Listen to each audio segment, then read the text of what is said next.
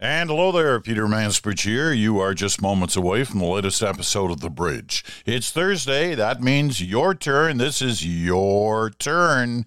And the Random Ranter on China.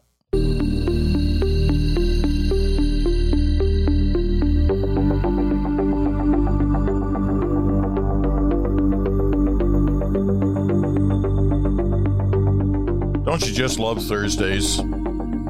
Thursdays on the Bridge is all about you, right? I mean, that's the idea. It's you and a little bit of the random ranter, too. But you, in the sense we hear from you on the various topics we've been discussing on the bridge and, quite frankly, anything else you want to bring up. So I enjoy getting your mail. Uh, you've been writing to the Mansbridge podcast at gmail.com. And as I said, on any of the various issues of the day. Uh, by Thursday, I've kind of gone through the mail and sorted things out and decided which ones I kind of like to uh, put on the program. Rarely do I read the whole letter. Just in case you're new to this, I just might read a paragraph or a couple of sentences uh, from different letters. Sometimes I'll I'll read the whole thing, but uh, usually it's just excerpts. That way, I obviously can get more in. Um, I like to know who's writing, and I like to know where you're writing from. Uh, it just gives us a better sense of kind of the country, right? I'm not I'm not suggesting that you know everyone in Newfoundland feels the same way, but it is great to hear from people in Newfoundland and hear what they have to say and then likewise for any other part of the country. So, keeping that in mind, starting off today, um, Monday's program was a it was an interesting one. We had a feature interview with Jordan Bitove, the uh, owner, CEO, publisher of the of Torstar, the company that owns its major centerpiece is the Toronto Star, but it also owns 80 newspapers in different parts of the country. And it the issue was all about the struggle to keep print journalism alive in some form, whether print or digital. And uh, Jordan Bitove made his case. Some of you agree with it, some of you don't agree with it, but he made his case. And I appreciated the fact that he uh, came on the program and uh, was pretty forthcoming in terms of what his thinking was. But as I said, not not everybody's in the in the Bitove camp on this one. So we heard some uh, from some of you, and I'm just going to highlight a couple of the letters. Matthew Kipe from uh, Kitchener. I just finished listening to your interview with Jordan Bitove, and it left me both happy and disappointed in him. As he preached how Canadians need to support our own, I'm disappointed that when I visit the sports section of the Toronto Star, that there are not specific sections for the CFL, the most uniquely Canadian league of them all, the Canadian Hockey League, U Sports, the Canadian Premier League, our T1, our, excuse me, our Tier 1 Pro Soccer League, as recognized by FIFA, and the Canadian Elite Basketball League, which is our Tier 1 Basketball League, as recognized by Canada Basketball. All right, Matthew, you've uh, made your point there. Um, Derek Fildebrandt, uh, who's the publisher and president and CEO of Western Standard New Media Corporation. I'm oddly enough a grudging fan of your show, Peter, but don't tell my readers that. I just finished listening to your interview with Jordan Bitove of Torstar. Oddly enough, about one hour after I finished testifying before the Senate on Bill C 18. That's one of the uh, legislative tools that Jordan Bitove was talking about. If you care to blow five minutes, you can watch or listen to my statement and question and answer here. And he gives the uh, uh, fairly long uh, link to go to his testimony before the Senate. But you can just go Senate of Canada and look up the, um, the hearings on C18 and, and find where Derek Fildebrandt is. Clearly, he's not in the same headspace as Jordan Bitove. The attempts by the legacy media, says Derek, to grift their way to profitability will leave the new startup media as collateral damage and severely damage the free press. Anyway, I appreciate the very intelligent, albeit Laurentian, uh, show that you're putting on. And Derek, I appreciate your letter. I do, and uh, I'm uh, have already penciled out a time slot this weekend where I'm going to watch your testimony and hear what you have to say. Uh, so I appreciate hearing from Derek and uh, his grudging respect for the bridge. Um, Jim Sellers uh, writes this. After listening to your interview with Jordan Bitove, I am reassured that journalism is not dead, print or digital. What I am concerned about is the state of journalism as a profession and the vast ownership of Canada's print media by a very few corporate elites, or uh, sorry, excuse me, a very few corporate entities. I've always had an enormous respect for journalists, having known many in my lifetime. What we are missing right now is a formal clarification of who is a journalist, something that certifies professional journalists in the same category as doctors, engineers, and electricians. Currently, anyone can call themselves a journalist and muddy the waters of who to trust when looking for facts and information. Why can't we certify professional journalists? Um, you know, I, I don't think don't think I agree with that, uh, Jim. I mean, I, it's pretty clear to me that if you're working for a professional news organization, you're a journalist. If you're a citizen journalist writing on Twitter or whatever social media channel, you, you are what you are. You're just you.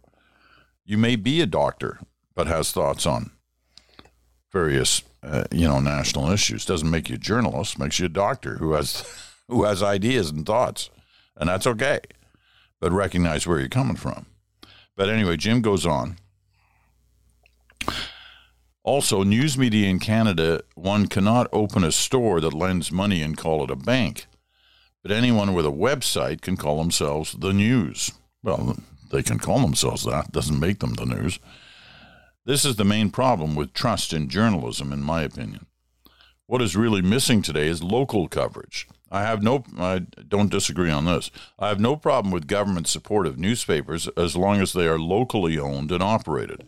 We support the arts. We support publishing in Canada. If we can support a vibrant local print online newspaper industry without mass corporate and foreign ownership, we may be able to revive an industry that has suffered in the vice grip of declining in income and increasing corporate profit margins. Um, so, Jim, you, you got some good points there, especially in the latter half of that letter. Uh, there were a lot of letters this week. Wait for it. About the monarchy. The random ranter went on a rant last week about the monarchy, you may recall. And as a result, there were a number of letters to the bridge. So let me get started on one of them. Um, Bill Menalakos in Maple Harrow, Ontario. If I'm correct, that's. I'm not sure. I may be confusing it with a different uh, town, but anyway, Maple Harrow in uh, in Ontario, and this is the main point he was making about why we need the the monarchy. We are not Americans, and the Crown has helped establish and remind us of this fact. Ideas from the British imperial past, such as the Westminster system of government, Canadian concepts of responsible government and peace, order, and good government are good things from our colonial past that monarchs represent and make us different from our American cousins. A shining example, we don't have the U.S. Second Amendment and the cultural baggage that Americans must deal with that right. Just part of uh, Bill Menalakos' uh, letter. Um, Fergus Lavelle from Bowmanville, Ontario. he heard our piece on coronation chicken. I also ate coronation chicken from Tesco. That's one of the supermarkets in the UK, right? I was in Scotland the same time as you were. I thought it was interesting, yet my coworkers were unfazed when I told them with excitement I'm delighted to have the validation from a big name broadcaster for my fascination with the limited edition grocery store item. Thanks for that. Also, the random ranter triggers me. Not always, but I suppose if I went through life without having any of my views challenged or tested, my ego would run wild and unchecked. I eagerly await a good test of my views each week. And that's the whole idea. Thanks, Fergus. That's why we have the random ranter on there. It's not just to spew his thought and, and say to you, you have to agree with this. Not at all. It's to provoke you into challenging it, agreeing with it, thinking about it. That's why the ranter's there. And that's why he has become so popular over the course of whatever the number of months is now since uh, last fall. I guess it was last September that the ranter uh, started his ranting and uh, we're happy to have him. I'm telling you, we're very happy to have him. Um, finally, do we know how many takes he does to get the final recording? Fewer than Rick Mercer? Um, I don't know. All I ever hear is the final take. So for all I know, he only does one take. But I would be surprised. Nobody you know, except me, does just one take. I'm sure that occasionally he gets it on the first take. Ron Fisher from Moncton, New Brunswick. Well, sometimes I'm not the ranter's biggest fan, but this week he nailed it. He made a great case for leaving the monarchy behind, and I agree with him completely. I also agree that backing, or excuse me, tacking 24 Sussex Drive onto the monarchy is a stroke of genius. Canada needs to get its mojo back, and this could be the start of it.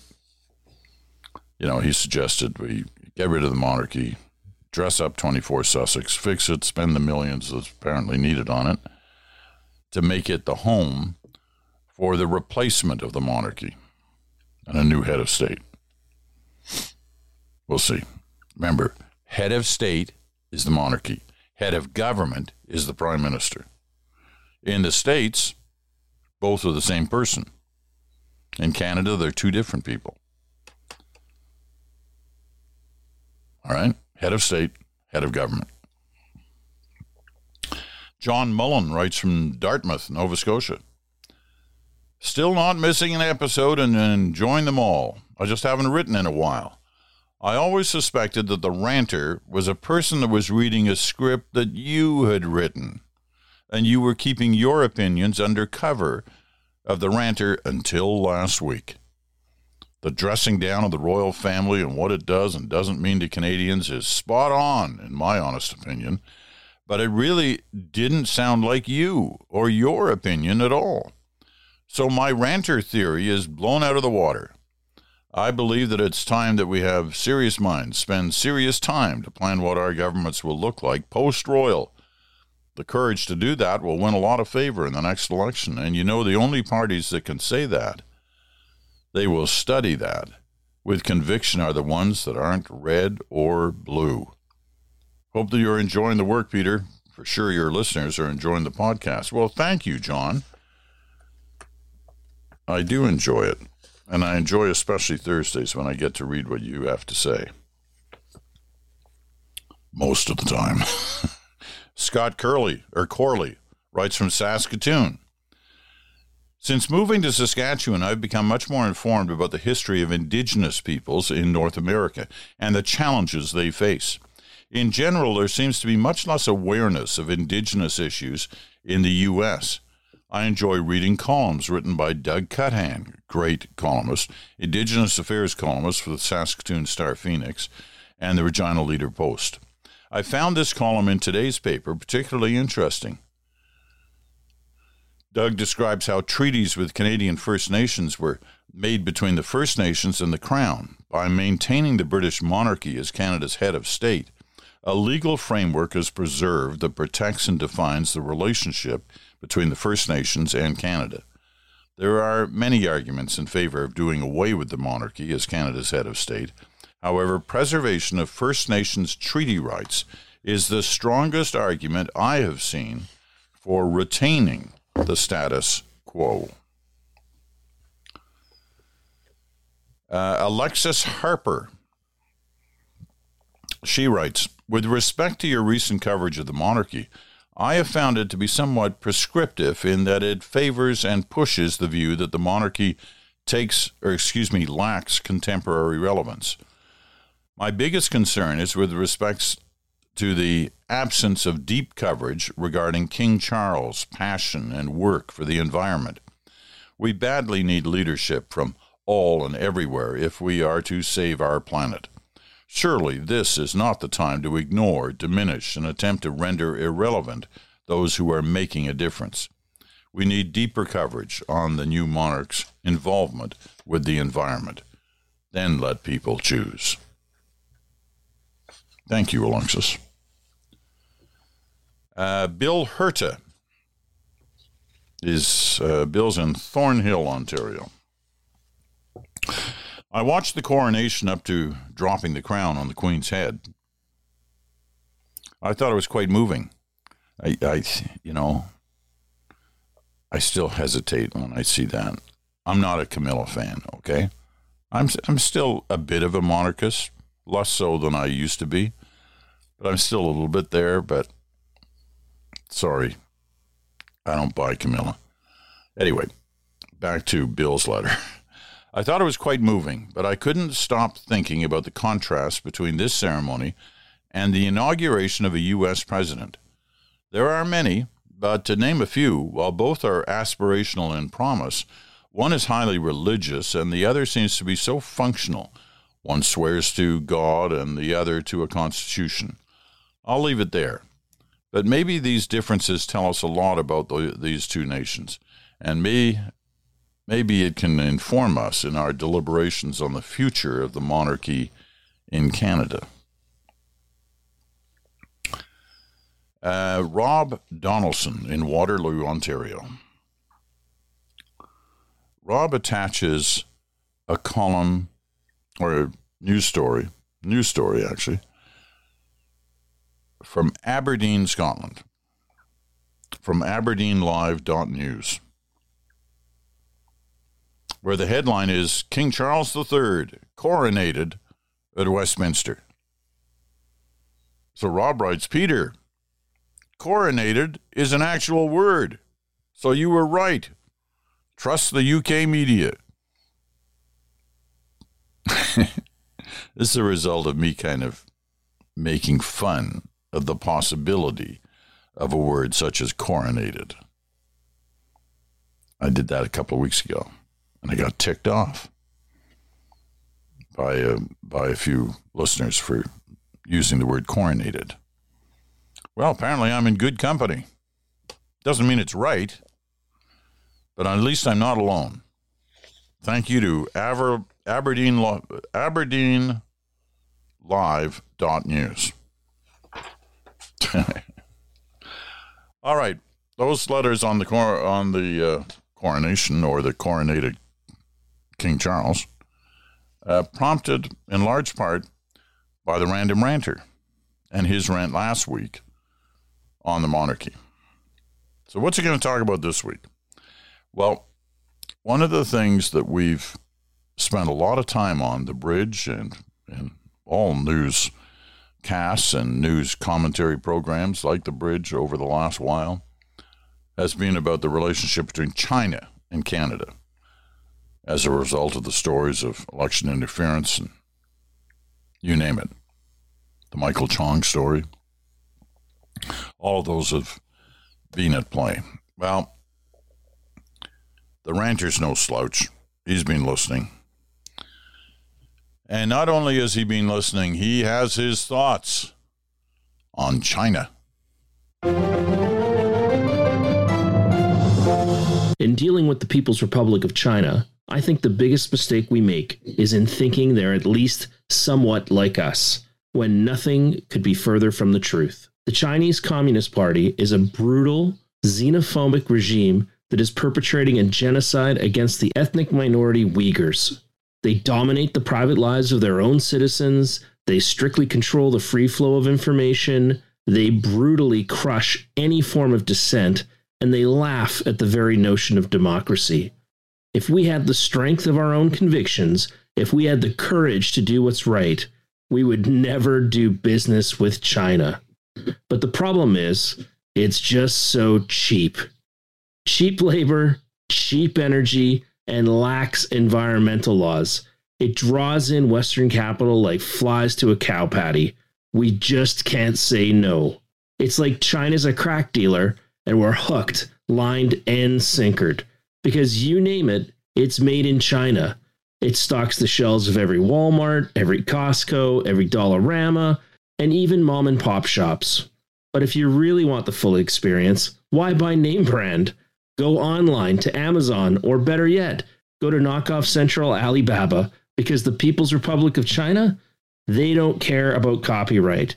They don't protect Western trade secrets, they openly steal them. And that's just the price of admission. China is the fox, and the West, we're the henhouse. It's a toxic relationship. And by toxic, I mean literally toxic. The whole world ships them their e waste and they don't care about the consequences.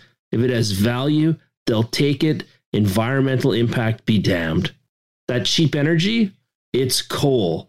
And get this, they account for 50% of the total global consumption. That's right, 50%. And cheap labor, it doesn't get much cheaper than forced. But hey, I know it's not all horror stories. There are some great operators manufacturing in China. But as great as they are, supply chains are long and complicated, which just begs the question can anything manufactured in China truly be 100% ethical?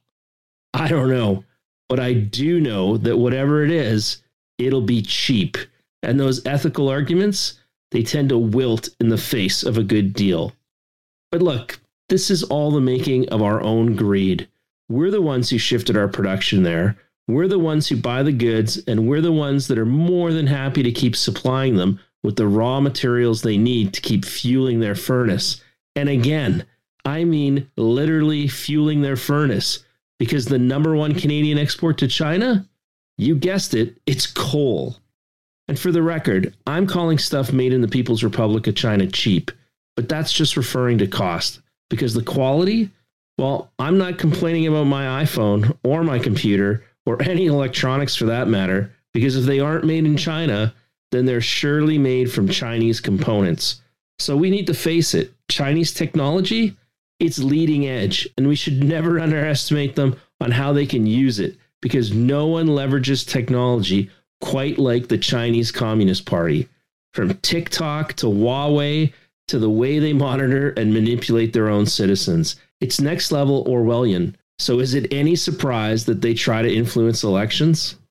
Is it any surprise that they go after Chinese Canadians here in Canada? I don't know, but there's not much we can do about it beyond some tough talk because Canada and the rest of the West were too dependent. And the People's Republic of China, they know that better than anyone. Our friend, the random ranter, this week on China. How do you feel about that? How do you feel about what he had to say on our relationship with China and our thinking about China? Because it's been a dominant in the news now for at least the last, what, six weeks? And probably will continue to be on a lessening scale as we move forward until the next big story breaks. We'll see when that may be. All right, we're going to take our uh, our mid show break, but there's lots more letters from you on a whole variety of subjects, kind of potpourri, potpourri, potpourri of um, thoughts from you right here on your turn on the bridge. But first, this break.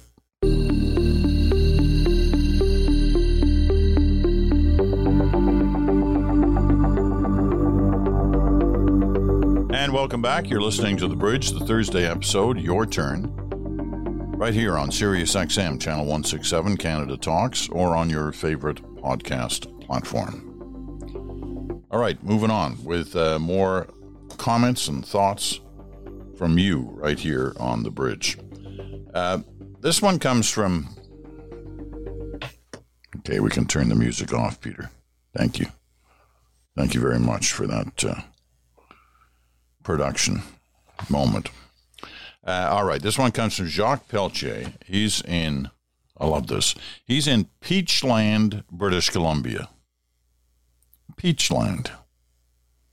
Doesn't that sound wonderful? As I've said before, one of the, the great things about Canada is the variety of names for communities across the country, from coast to coast to coast. Love them all.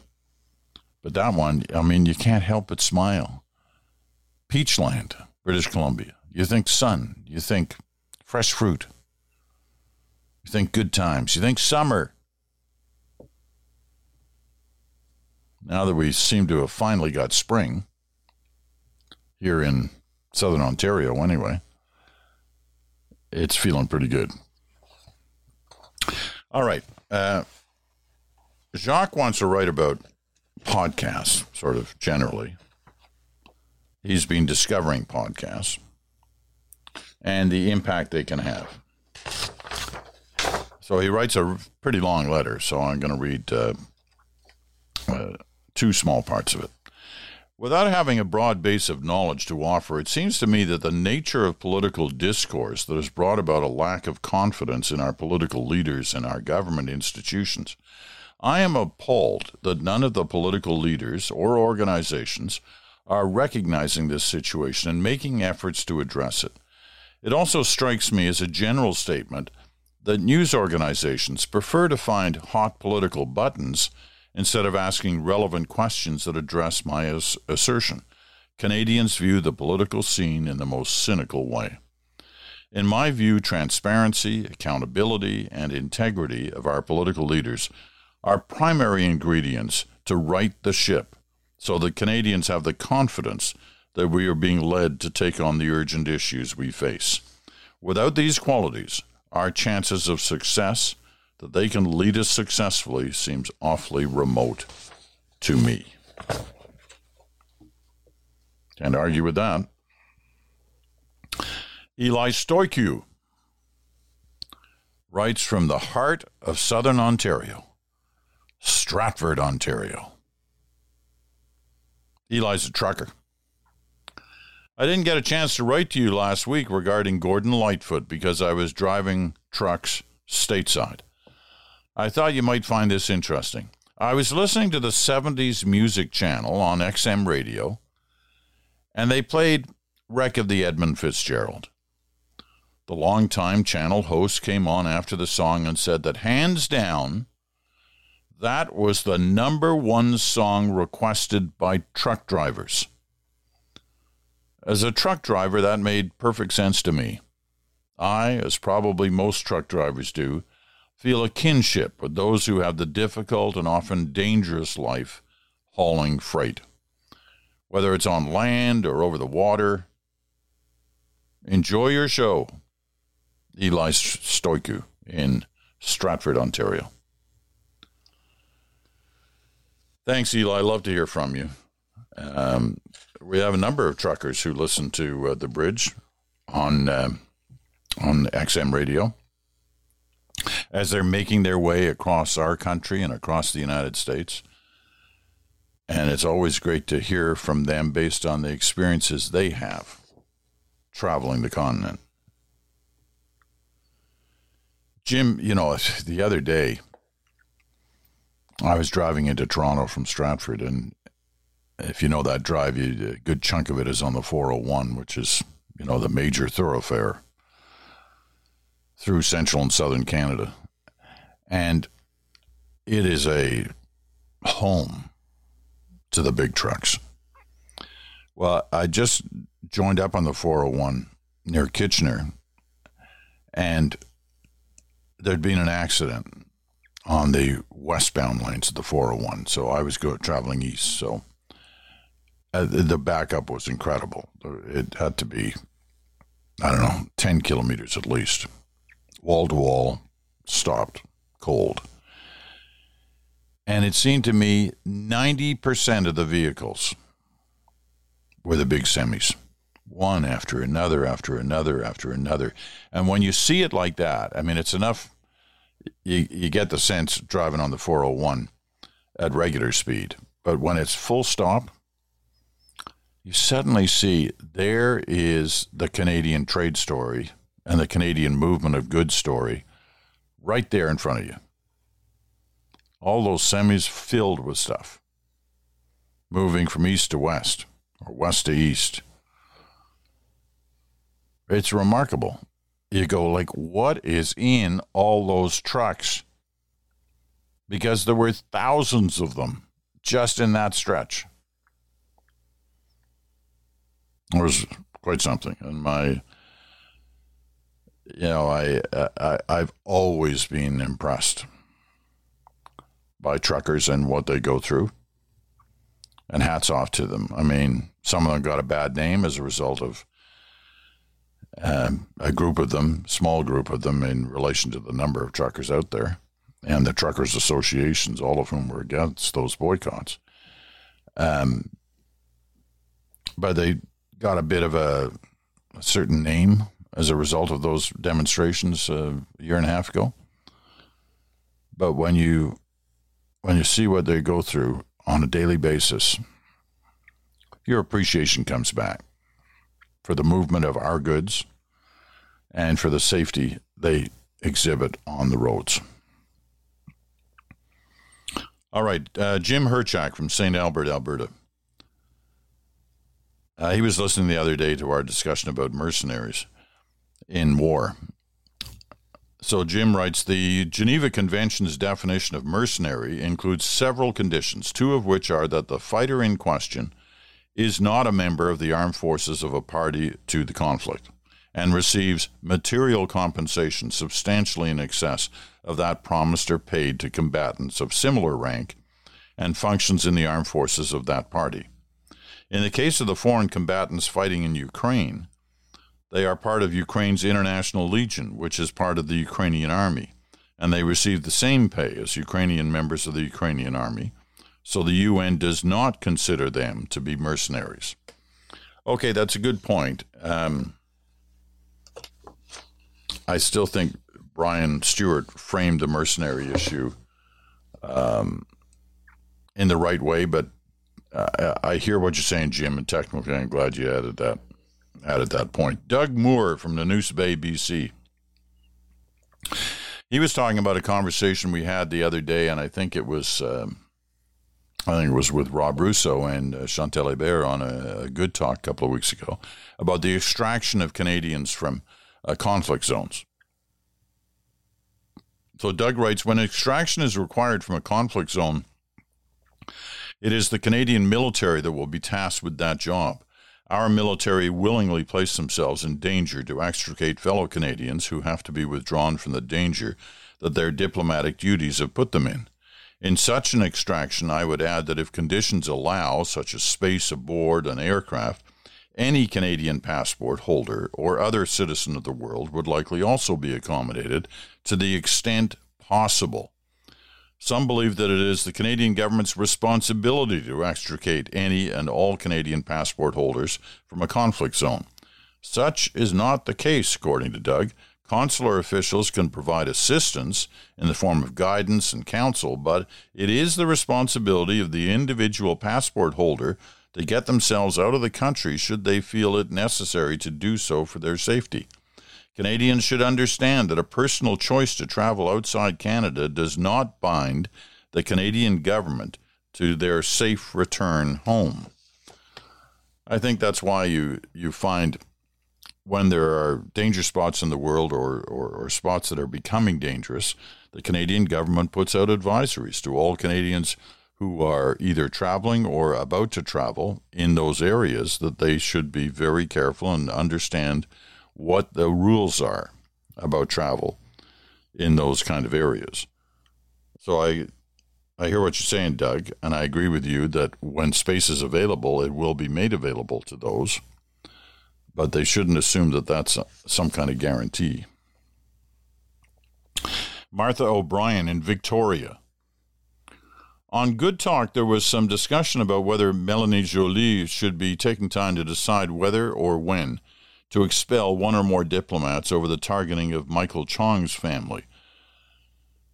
Um, note that as of Friday, May 5th, this is when she wrote the letter, there is no clarity as to whether there was any actual action in the nature of intimidation against the family, only that the diplomat wanted to find out about Chong's Hong Kong family. My question is Should the Global Affairs Minister wait until vulnerable Canadians in China have been warned that China may retaliate? Michael Kovrig and Michael Spavor, not saying that the Chinese might engage in more hostage diplomacy in response to an expulsion, but pausing to consider the Chinese response and put protections in place seems prudent. Thank you, Martha. Uh, did did you remember the end bit the other day about South Africa and their driver's licenses? Apparently, in South Africa, a country of what, you know, like almost twice as large in population as Canada, they apparently only have one office in the whole country that punches out driver's license. And the machine that punches them out went you know, it, it was unusable, unserviceable. They couldn't work it. So for most of April, they could not send out new licenses. So Al Zwicker writes from Woodstock, Ontario South Africa has one office to issue driver's licenses for a population of 60 million. I would hazard a guess many drivers don't have a license then. That's possible. I'm not sure. You know, it it is a population of 60 million, but how many actually drive? Can afford to drive? Probably not so many. I travel by bus. Lots of buses running in various parts of South Africa. Anyway. It was a crazy story. Uh, Rick Reed writes from uh, Toronto.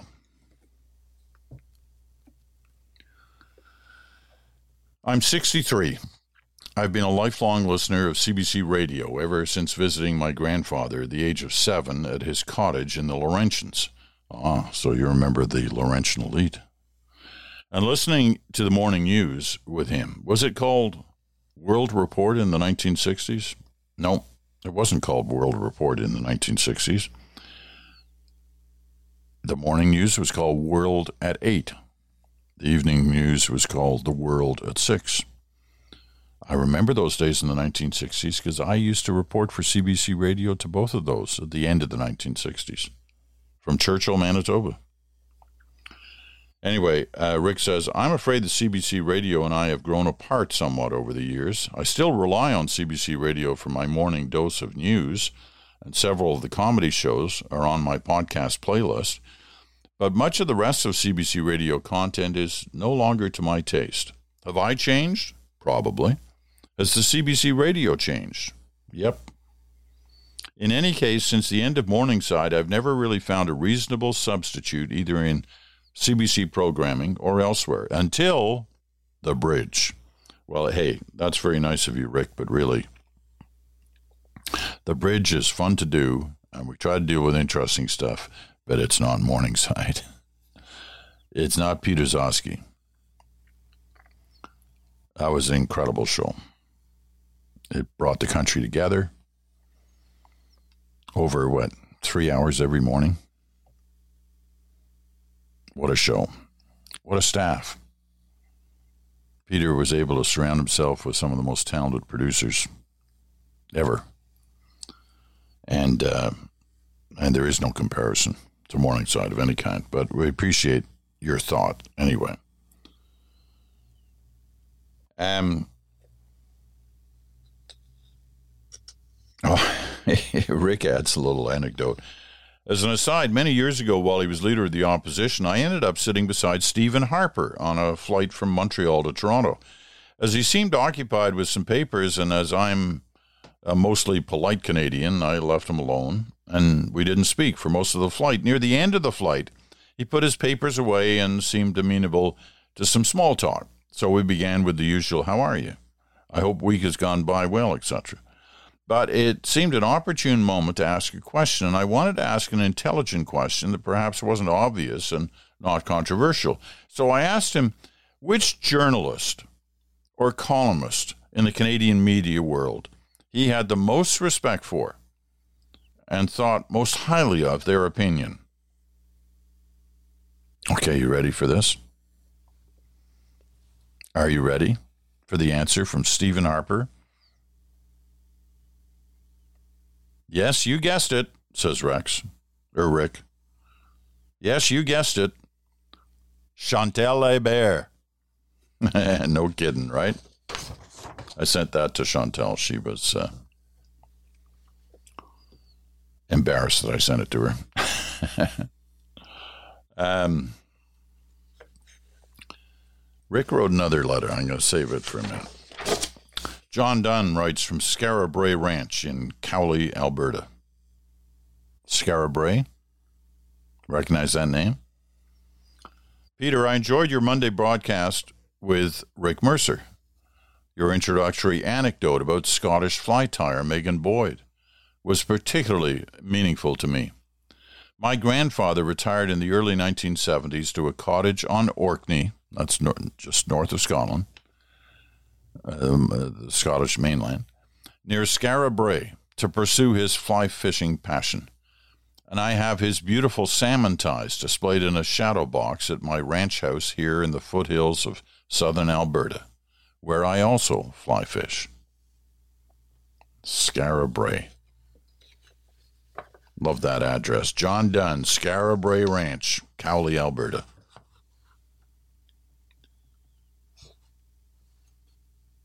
Um,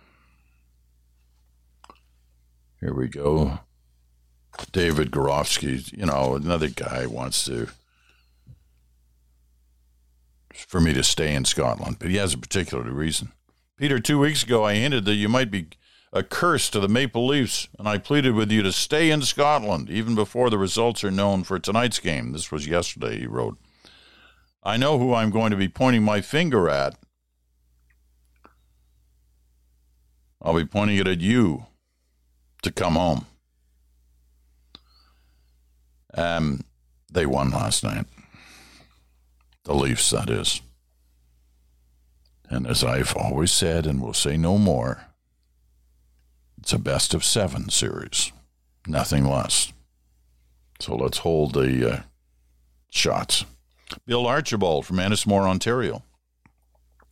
Enjoy your report on space junk re entering the atmosphere. A couple of weeks ago, I was traveling an Ontario highway when my windshield was hit by an object I assumed was a rock pebble and left a small fracture. After your revelations about space debris, I now think it might have been a small space particle traveling at bullet speed, one of 130 million pieces out there. Hey, why not? It's a much better story to say, hey, I got hit by space junk than it is to say, hey, I got hit by a pebble spit up by the truck in front of me. Derek Dillabo from Ottawa. And is particularly relevant to today. I think all of us can bring to mind our mother's voice. It is, after all, the first voice we all hear.